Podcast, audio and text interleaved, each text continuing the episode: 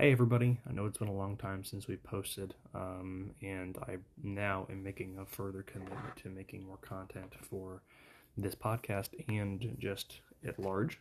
So today's episode is uh, really going to be a daily episode of just me sharing my quiet times with you all.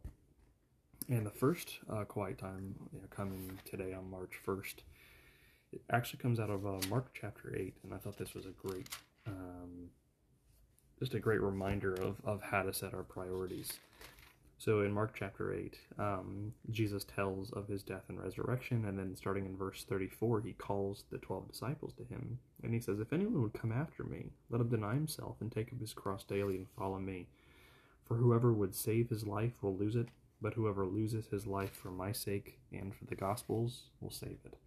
For what does it profit a man to gain the whole world and forfeit his soul? For what can a man give in return for his soul?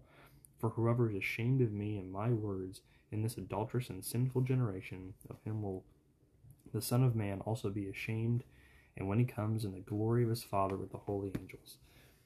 And so, what Jesus is saying here is that um, essentially, even if you gain everything the world has to offers, you're eventually going to lose it anyway because we all die, and there's nothing we can take with us. Um, so if we're those people, as Walt Henrichsen would say, that uh, get all we can, can all we get, and poison the rest, we are simply and utterly missing the mark. And Jesus uh, actually gives us the solution to this because he says, if, if you're ashamed of me and my words, then I'm going to be ashamed of you.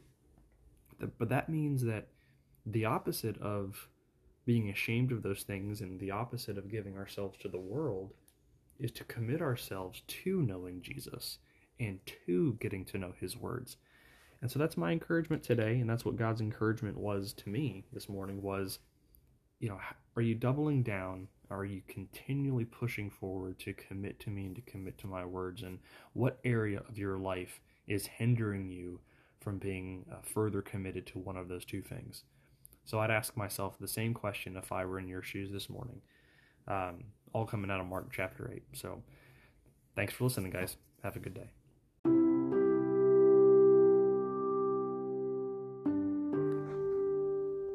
Thanks for listening. If you enjoyed this podcast and want to continue to be encouraged, please hit subscribe and be sure to go and like us on Facebook or Instagram. And of course, if you want more content like this, please visit us at the Columbus Bible Study Podcast.wordpress.com.